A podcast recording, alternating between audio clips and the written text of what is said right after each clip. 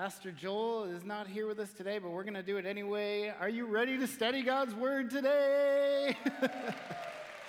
He'll get a kick out of that. Thank you for your response. I am Pastor Drew Donovan, and I'm the youth and young adult pastor here. Where my teens got some students in.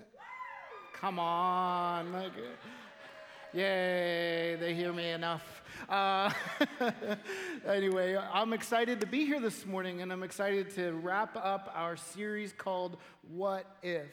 Um, three words that, that can have a great impact, and, and three word question that is filled with possibility this morning. What if? So, what is our question this morning? Our question is really quite simple. What if our words were key to our mission? What if the words that we say, the words that come out of our mouth, you, you know, we talk a lot, we spend a lot of time using our tongue and our mouth, and, we frame and speak, and, and things come out, good or bad, things come out. And uh, sometimes with me, it's, it's un, we're unsure. and there's a, I'm ad libbing right now, and I got to get back to my notes. All right, so here's the thing what if our words were key to our mission? The question is, what if our words helped us to do what this church is set out to do? And that is, you can say it with me, right? It's on the screen. God's love in us to the world. God's love in us to the world. What if our words were key to that? What if the things that we said had a great and profound impact on this? In fact, what if we actually surrendered those words? What if we were able to surrender our words to God and say what He has in store for us to say? What if we surrendered our mouth to Him? What if we even surrendered our freedom of speech? What if we surrendered our right to say whatever we want, instead, understanding that God wants to say things through and in us with our lives? What if it really was, as we sing, His breath in our lungs? How would our speech be different? If we really could say this, that it's your breath in my lungs that I sing, God, if, how, how does that make us talk differently in the world? Last week, Joel talked to us about prayer, which is in a form of speaking at times when we do it corporately, and, and at times we pray out loud, at times we pray in our hearts. But he talked about being part of the work of God, and he talked about a theology of synergy how, believe it or not, or whether it makes sense to us or not, God has chosen to use us in synergy with Him, in cooperation with Him in His work in this world, that we are His instruments and partners with Him. And so, our mission, God's mission through us, requires some things of us and it, it asks us to do things in a specific way. So, what if our words were key to our mission? You know, when I was a young teenager, I, I, I was a pretty good kid. I went to church. I, was a Christian. I became a Christian at a young age. But I had questions about the way we speak. And I was very curious because I, I that God cared about we speak. The third commandment is not to take the Lord's name in vain, and it means that we don't misrepresent God in all that we do and say, um, that we should represent Him with integrity. And so I knew that there was a principle in the Bible about the way that we speak, and I wanted to know more and I wanted to understand how much does God really care about our words? How much does God really care about the way we speak? And so I did something unusual today. I used a book and I used pen and I used highlighters. And this is my Bible from my teen years. It's well worn out and used. I'm proud to say that I spent a lot of time in this student Bible with snowboarding stickers on it and all kinds of wild. oh, I've even got an old Poley Mountain sticker back there. I just. Any, oh no, that's Sugarloaf. Sorry, um, I was an avid snowboarder as a teenager, and and so this book was central to my life. And I believe it's central to our church and ours today. And so I took the time, and this page here shows all of the scripture references that I found in the New Testament, and, and, and, I did the Old Testament as well. And I went through and I looked for every scripture that spoke about the words that we use and what God says about how we speak. Because it mattered to me, and I wanted to know God's heart on this matter. And I found more than 50 references in the New Testament alone and many, many more in the, in the Old Testament. And we're going to look at some of those scriptures today. And we're going to look at this concept throughout Scripture about how what we say matters. And just read a few of them um, that stood out to me. First, Ephesians 4:29 says this: "Do not let any unwholesome talk come out of your mouth, but only what is helpful for building others up according to their needs, that it may benefit those who listen." It's a profound thing to be an encourager. This is, you know, we can kind of focus on the do not, which is important, right? But it's, it's really about what we should do here this morning, that we should build each other up. I have a couple notes here from, if you could read this, it says, from the desk of Dr. Laurel Buckingham. Uh, and I had the privilege of working with Dr. B for a year here last, uh, uh, before Joel came, and uh, two years ago, and it was a, a privilege and an honor. But I'll never forget the notes twice that he wrote significantly, took the time to encourage me in my ministry and thank me for things that I was doing. I have about three of those in 20 years of ministry. Two of them came from him. That's a gift. Those are things I, I keep. In fact, I was in his office this week and he was sharing about someone else, um, a significant church leader who profoundly thanked him for writing a note of encouragement. So the scripture has a powerful part in our mission. The next Proverbs 17 says, A truly wise person uses few words. I'll try today. Um, a person with understanding is even tempered. Even fools are thought wise when they keep silent. With their mouths shut, they seem intelligent. There's a lot of great proverbs out there if you want to look at someone speaking. And then the next one I want to look at is Psalm 141. And it says, Post a guard. It's a prayer. Post a guard at my mouth, God. Set a watch at the door of my lips.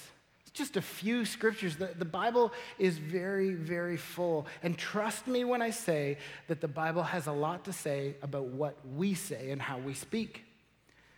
But I got a, I got a confession to make and I got a question to ask. Does anyone else in this room suffer from a disease known as verbal diarrhea? Any, any, any, any, anyone? Hands up. Come on. Nice. Be, be proud of your verbal. Anyway, uh, there's a few of you out there. How many of you never raise your hands? Right? No. Anyway, um, the point is, I, I have this problem. I, it, it's a disease where you, your mouth can say things before your brain has had a chance to figure out whether you should or not, whether they should actually come out of your mouth. And sometimes it's a great strength. One of the things that's strong about it is that I like to preach without notes. The problem is that I don't always know what I'm going to say, and I don't always know what's going to come out when I start talking. Um, and so it can, be, it can be a strength, but it can be a, a danger. In fact, again, uh, and, and I say this in all sincerity, and, and I'm saddened by the times that I've said things. And you know what I'm talking about when I've seen in the eyes of someone I've spoken to I've seen that I've wounded them by my words. There are times where our, our words can wound people, and, and I've been guilty of saying things and then going, Oh, I wish I could take that back. I wish I had thought that through before I spoke. So, what if? What if we could get our words under God's control? What if we could allow Him to have a say in what we say? But there's, there's a big problem. And the, and the scripture talks about this, and I want to address it this morning. This is the heart of my message is this problem with this principle, because if we need to deal with our words and what we say, then, then there's an issue that we have to face in the beginning. And it's a principle that we find in scripture um, by two distinct uh, authors, Matthew and James. And I want to look at them, and I call it the overflow principle the overflow principle you've probably heard in Matthew uh, chapter 12. In the NIV, it says, out of the overflow of the heart, the mouth speaks. And I want to look at this because this is the, the New Living Translation, which I love. It says, For whatever is in your heart determines what you say. Whatever's in your heart determines what you say. A good person produces good things from the treasury of a good heart, and an evil person produces evil things from the treasury of an evil, uh, evil. Wow, that almost came out wrong. That could have. okay. Uh, am I going red? Because that, that was uh, reading too fast. Quite good illustration, I think. Anyway, and I tell you this. Wow. And I tell you this you must give an account on Judgment Day for every idle word you speak. The words you say will either acquit you or condemn you. Our words matter, they are significant. We need to give an account someday for the words that we speak. So, James gives it to us a little more challenging way, and he gets a little bit um, strong in his words. In James 3, we read this it says, People can tame all kinds of animals, birds, reptiles, and fish, but no one can tame the tongue. That's a problem. The problem is that, that, that James says you can't do it. You can't get your tongue under control. No one can tame the tongue. It is restless and evil, full of deadly poison. Sometimes it praises our Lord and Father, and sometimes it curses those who have been made in the image of God. And he goes on to say, and so blessing and cursing come pouring out of the same mouth. Surely, my brothers and sisters, this is not right. So he's telling us we can't do it, and then telling us it's not okay. See the problem? He's like, you can't tame your tongue, but it's not okay. It's, it's a problem. Whoa, okay. I'll read off here. Does a spring of water bubble out with fresh, with both fresh water and bitter water? Does a fig tree produce olives or a grapevine produce figs? No. And you can't draw fresh water from a salty spring. So both Matthew and James are, are talking about a principle of overflow what comes out of our heart. And so he's saying you can't draw fresh water. And Matthew's saying out of the overflow of the heart, the mouth speaks. So what's the problem? The problem is that it's not a tongue condition. We don't have a problem with our mouth. We have a problem in our hearts when we struggle to use our words correctly for God. Now, I mean, you can flub up your words like I already have and will again probably, but this is talking about the intentional words of our heart that come out when we're, when we're bumped into by the world. Have you ever been spilled on by the words that have poured out of someone's heart and it maybe wasn't so pleasant? The thing is, we can't control our tongue if we don't change its source. Look back at Matthew 12 here on the screen. It says, Whatever is in your heart determines what you say. It's a heart condition. And so, if we want this morning, if we want to say that our words matter and we want to get them under God's control, it's not about working really hard to control this organ in our mouth and, and to think before we speak. And, and, and it's not about your strength and your power and your works. It's actually about our heart. It's about changing the source that overflows when we speak. See, when the Bible talks about your heart, it's talking about all of you, every bit of you, your, your soul, your mind, your being. It's talking about who you are. And so, what, is, what we are overflows to the world around us through our words and through our actions. And so, I want to tell you a little story. And uh, one of my favorite jobs when I was a teenager was I had the privilege of spending four summers working for Caton's Island Summer Camp. Any Caton's Island kids or teens or anyone been to Caton's Island, gone to camp? Woo! Okay? We have a lot of our students who work there the, in the summer and are passionate about that island. It's changed my life. I got saved there when I was 12 years old, and um, I'm very, very thankful for the ministry of Caton's Island, which is our Wesleyan summer camp. And when I worked there, I worked for $20 a week. and uh, loved every minute of it and was thankful for that $20 I could spend in the canteen. They got it all back. Um, and, and we had a great time. It was an awesome summer. But there was one day that wasn't so awesome. We had a sewage problem and there was an issue with one of the with the sewer system and so they, they brought over the professionals thankfully we didn't have to solve the problem ourselves and they brought over on our barge uh, a Melanson sewer truck to pump out the sewer system and so the, the truck came over it drove to the sewer pumped it all out came back down to the beach drove back on the barge and as it was making its way offshore you see you might have started to figure out that a sewage truck that's full weighs a lot more than a sewage truck that's empty. And our barge wasn't all that great. They've got a new one now, so don't panic if you go to Caton's. Um, but this old barge was kind of river worthy. I wouldn't call it seaworthy, but it was it kind of survived most of our trips. But there were times I've been on the barge where you were an inch underwater the whole way over. And so what happened was, as the, as the barge moved out from shore, it started to do this, slowly tipping. Luckily, it wasn't very deep there. It was only, it was probably about the, well, it was a little deeper, a little less than the stage. It was probably about up to here on us um, where, where it went down, but it didn't sink straight down. Only one side of it went down. But it hit the ground, and here we have, just off the shore of Caton's Island, a sewage truck sitting at about a 45 degree angle, full of sewage, and stuck. And so the $20 an hour workers, we got our buckets and we went out to, we waded out in the water and they pumped sewage into barrels and buckets. And we had the lovely privilege of carrying that back to shore and emptying this truck out so that it could float once again until the barge would rise up. Not a pleasant experience. And I'll tell you what, when we were carrying that sewage, we were really careful. When you've got a bucket full of sewage this far from your face, you are very careful.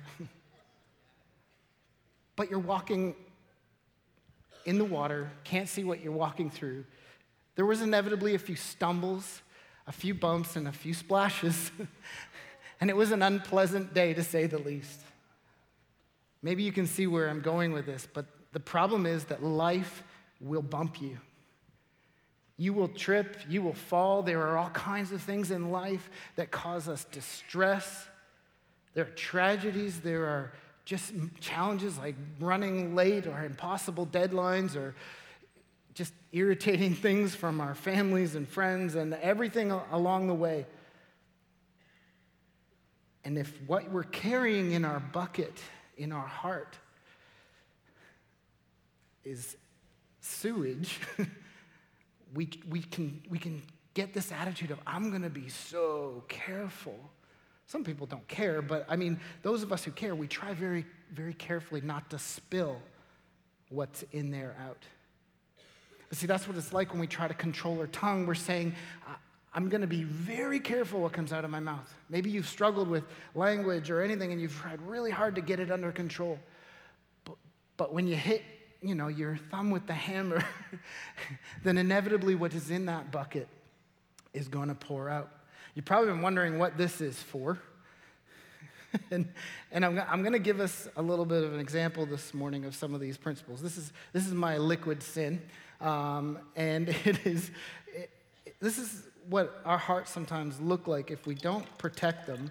We have this, you know, it just starts to get a little bit discolored and, and corrupted, right? We've all, we all know that. In fact, none of us are really born with a pure heart. You just watch some children uh, playing together. I mean, you can watch mine. I'm not, I'm not ashamed to admit it that, that, that our, our kids, you know, they, they struggle with things. We struggle with things. And all through our life, we make mistakes. And our, and our heart kind of starts to become this murky, kind of cloudy thing that we wouldn't, I don't think anyone would really want to come up and drink that. I wouldn't recommend it. Um, it's not so pure looking, and we want to, you know, uh, we want to be careful that it doesn't spill out. So what, so what do we do with this? What do we do if our heart, the, the contents of our life, are a problem? How do we solve this? And so I want to I want to talk about this heart condition. See, the problem is you can't control your tongue but you can surrender your heart. Don't try to be so careful you don't spill what's in. Instead, let's change what's in there and not only change it, but willingly let it spill out so that the world around us sees God's love in us to the world. See, Jesus died so that you could have a pure heart. He didn't die so that we could remain like this. I wrestle so much with, with this concept that sometimes floats around the church that I'm just a sinner. There's nothing I can do about it. I'm saved by grace, but I'm just a sinner. Like, no, Jesus died so we could be set free from that. He died so you could have a pure heart and live in victory. And I believe that God wants the church of God to live in victory. And in 1 John 1 9, we see that it says if we confess our sins, He's faithful and just and will forgive us our sins and what? And purify us from all unrighteousness. Sure, the greatest work of that will happen that day we transition into heaven, but God wants to purify your heart here and now, the kingdom now here on earth. But He had to die for that. I think it's really important. We talk about wrestling with control and wrestling with our, our, words. We have to understand it's not our hard work that changes the way we act. It's actually the work of Jesus on the cross that can change your heart.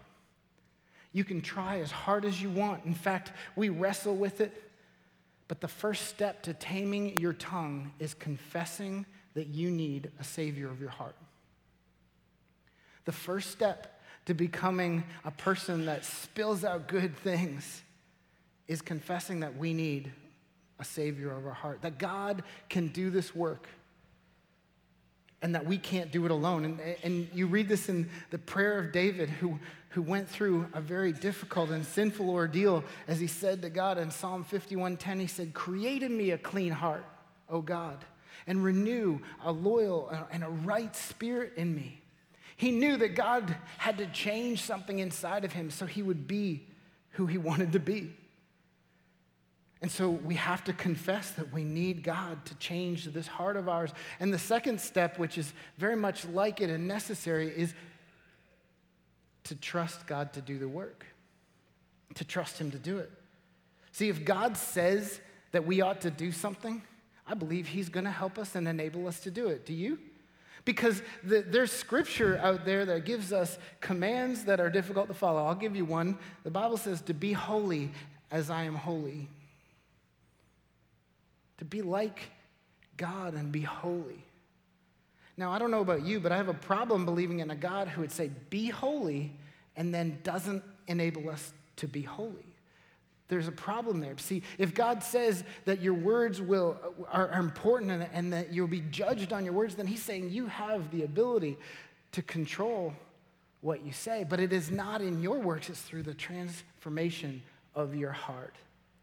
And so when we invite God in, then He's going to produce incredible things in our lives. Here's, here's a picture of what it should look like when, when we're bumped. If we're spirit filled people, it's going to look like this. In Galatians 5.22, we see the result of the Spirit of God in you and a transformed heart. You know the scripture.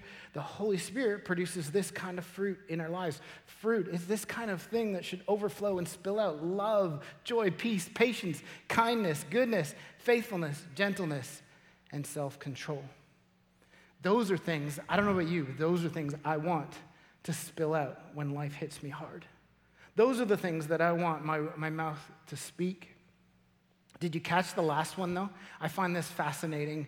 I, I, talk about it, the teens know I say this all the time, but it's fascinating that self control is from the Holy Spirit. It's part of my point today. It's not, this, this is not from you. Self control doesn't even really, the, the kind of self control you need doesn't come from yourself. Isn't that amazing when you think about it?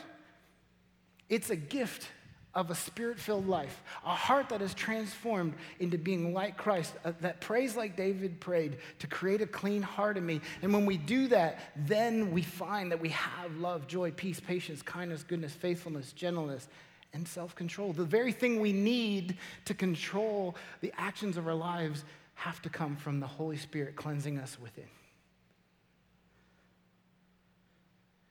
Ezekiel 36, 26, if you look at it on the screen. God says to his people, Israel, I will give you a new heart, and I will put a new spirit in you. I will take out your stony, stubborn heart and give you a tender, responsive heart. If this is the way we, we kind of enter into life with a heart that is, we got an issue. if we have a problem, then we need to solve it. And I've, as I've shared before, this is the solution that Jesus is the only thing that can change a heart.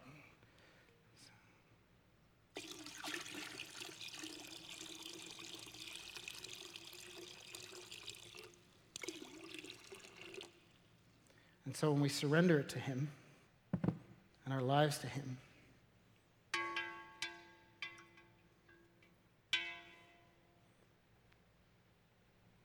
He makes a difference. You're going, well, it's still, still a little bit dark. Give it a minute, maybe a little bit more.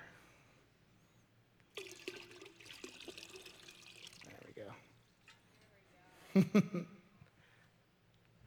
always a risk with an illustration like that. But I think if you give it a second, we will see some clarity in that. And, and so this is what happens in our lives God cleans us up, He purifies our life. And so, what next? What's the next step in our lives? What's your role? Do you have a role to play? And so here's the, here's the deal. Our role in this, it's not about governance. It's not about self control that comes from self, it's about guardianship. See, in Proverbs 4:23, the Bible tells us, tells us to guard your heart above all else, for it determines the course of your life. It determines the course of your life. Your heart is what comes out in your life. And so we can strive and we can, st- thank you. We can strive and we can struggle to be good. We can work really hard at being good and we can govern ourselves, but we will fall and fail every time if we don't recognize that the call of God is not for us to govern ourselves, but to, guardian, to be guardians of the change that He's made in our heart. That's supposed to be clear. it's not quite there yet. Let me go again.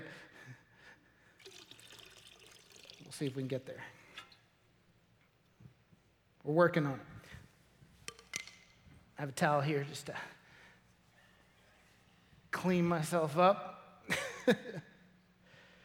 but God has given us a remarkable gift, has He not? He bought this, our lives, at a huge price. He sa- saved us from our sin. It was an amazing thing. But, but what happens is in life, we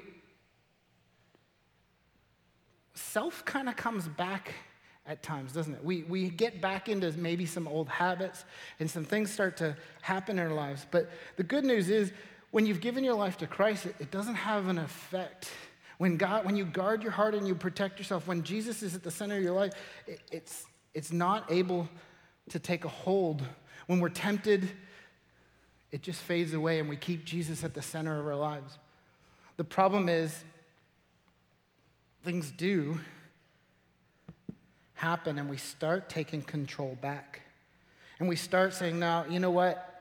I, I, I got to keep things going my way a little bit. And we start to change things. And you go, oh, yeah, it's still clear, but when we take control back and then, and then temptations come and things get difficult, and then the problem is these things start to start to take root again. They're supposed to. but you can see that, that even though we've given God some control, when self gets back in the way, that sin starts to take grip again. So, what do we do? We have to guard this transformation that God has made in our heart. We have to take it seriously. And, and I could preach a whole series of sermons about guarding the heart that God has forgiven and cleansed.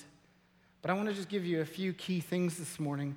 And uh, I look at it this way guarding your heart is it's not rocket science.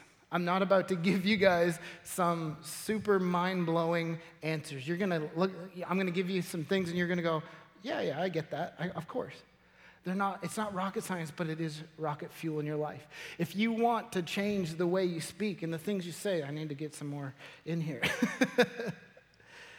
if you want us to remain pure and clear, then you got to do some things to guard your heart. And so here are some things that I want us to look at in Scripture. Guard your heart with the word first. Psalm 119 says, How can a young person stay pure? Young people, are you listening? But it's really all of us, isn't it? That we, we do it by obeying your word. I've tried to find you. Don't let me wander from your commands. I have hidden your word in my heart that I might not sin against you. If we want to protect our lives and keep our lives pure, then it, it really comes down to us saying to God, I want to hide your word in my heart. And when we do that, we start to put a little more of Jesus back into our lives once again. And when we guard our heart, the second thing, uh, uh, well, first of all, you simply cannot guard your heart. It is impossible to guard your heart without first filling it with the Word of God. And the next thing is that if you guard your heart with obedience, that's it's in the same scripture here. We, we hear him saying, You obey the word. It's not just enough. James says, Don't just listen to the word, do what it says.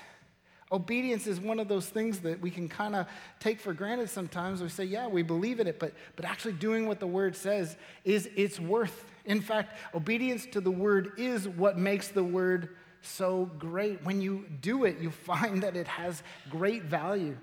But the word ignored has no value in our lives. And so, the next one I want to talk about is guarding your heart by censorship.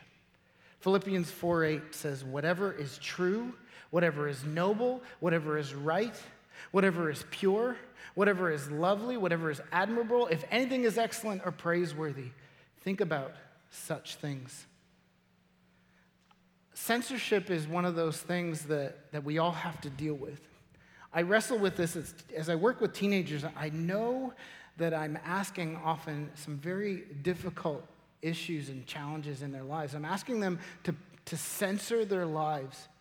And I, it used to be when I was growing up that you just were told, this is what you do, this is what you don't do. It was like a set of rules follow this, you're a good Christian. But I, I don't believe that works. I've seen so many of my friends fall away because it's really when we come to a place of self imposing limitations, where we are willing to restrain ourselves to what God has for us and guard our heart. That's when we find a key to victory over sin. That scripture we just read is not about what not to do, it's about what we do. We need to center our lives on what is true and noble and good. We need to have those things filling us up. That's what we need to pour into our lives. And there are so many times where we pour into our lives some very, very unhealthy things. Are you willing to guard your heart by censoring the things that ought not to be there? And the next thing, we guard our heart with prayer. We guard our heart by praying to God the words like Psalm 19 May the words of my mouth and the meditation of my heart be pleasing in your sight, O Lord, my rock and my redeemer by having a healthy relationship with God and through prayer and time with God, we guard and protect our heart. Again, I said it's not rocket science. You're going, yeah, and we know these things. But if we do them, they're rocket fuel in your life. And the next thing, and the last one, is that we guard our heart with praise. With all my heart, I will praise you, God. O Lord, my God, I will give glory to your name forever. Have you ever thought about using our words. We use them, again, as James said, to praise God. And if we, if we can make more time to praise God, if we use our mouth in an act of praise, there's less time for our mouth to be in an act of cursing and harm. You know, you speak about the things you value the most, don't you? Think about the things that you can't stop talking about. You have things that you love, and you just, if somebody is, you know that thing that if somebody gets you talking about it, you just can't shut up about it? Everybody knows for me, it's Brazilian Jiu Jitsu, a sport that I love, and, and obviously God and His Word. And you get me talking about that stuff, and I can't stop. I, I, I, I warn you, if you want to ask me about those things, I will talk your ear off. And you know what I'm talking about. So if, if our love for God, His praises are on our lips, it will guard and protect your heart. You know, as just a final thought,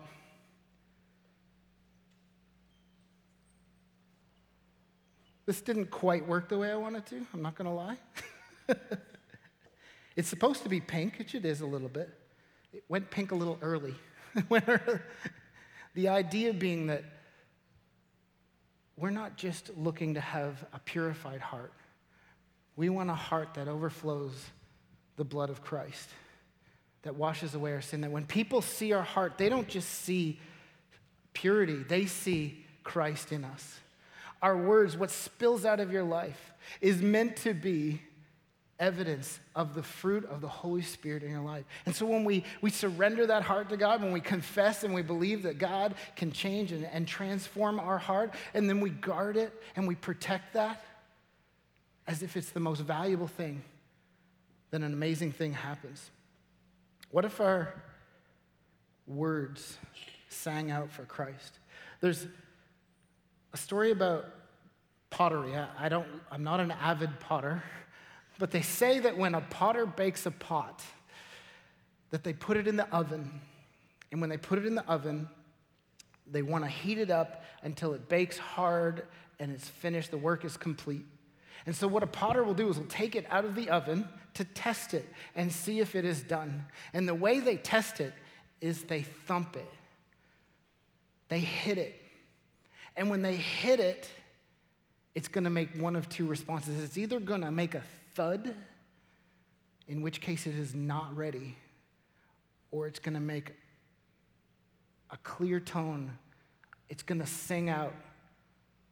It's going to sound beautiful because it's ready. So, the work of God in our lives that transform us, you're going to, in your life, you're going to be carrying around what's in your heart. Hopefully, it's nothing like what I carried on Caton's Island that day. And hopefully, you can carry around a purified heart that not only is, is redeemed by the blood of God, but when it's spilled out, there's no shame, there's no fear, there's actually a welcome. Because what people are going to hear and see and the words that are of our mouth will reflect our mission to show God's love in us to the world. I want us to sing this song and as we do, think about the words of John Wesley. I love this quote from John Wesley. He says, Let the words, let your words be the genuine picture of your heart. As we sing this song, it's called, um, actually, it's called Great Are You, Lord, but it's, it says, It's your breath in our lungs. As the church, I, I pray that we can go forward and spill out the love of Christ through our, our lips and our mouth and our actions. But it's going to happen when we are willing to confess we need God to change our source because it's out of the overflow of your heart that your mouth speaks. Don't try to govern it. Don't try, try to, to get it under self control that comes from you. Surrender to the Spirit of God and give Him your heart. Surrender your heart to God and let Him transform the way we speak so that the world will see the blood of Christ that has purified us and see that we are different on purpose. Amen? Amen. Let's stand, let's pray as we sing this song. And maybe this song is a moment of confession for you. Make this song an act of praise and an act of prayer. Maybe it's a, a confession. We say, God, I need, to, I need my heart, I'm a little bit ashamed of what might spill out. If, if, if life were to hit me hard today, it might come out a little bit ugly and dark. And if that's you, I just, I just want to encourage you to sing this song as an act of, of faith and trust in God to do the work in your life to transform your heart.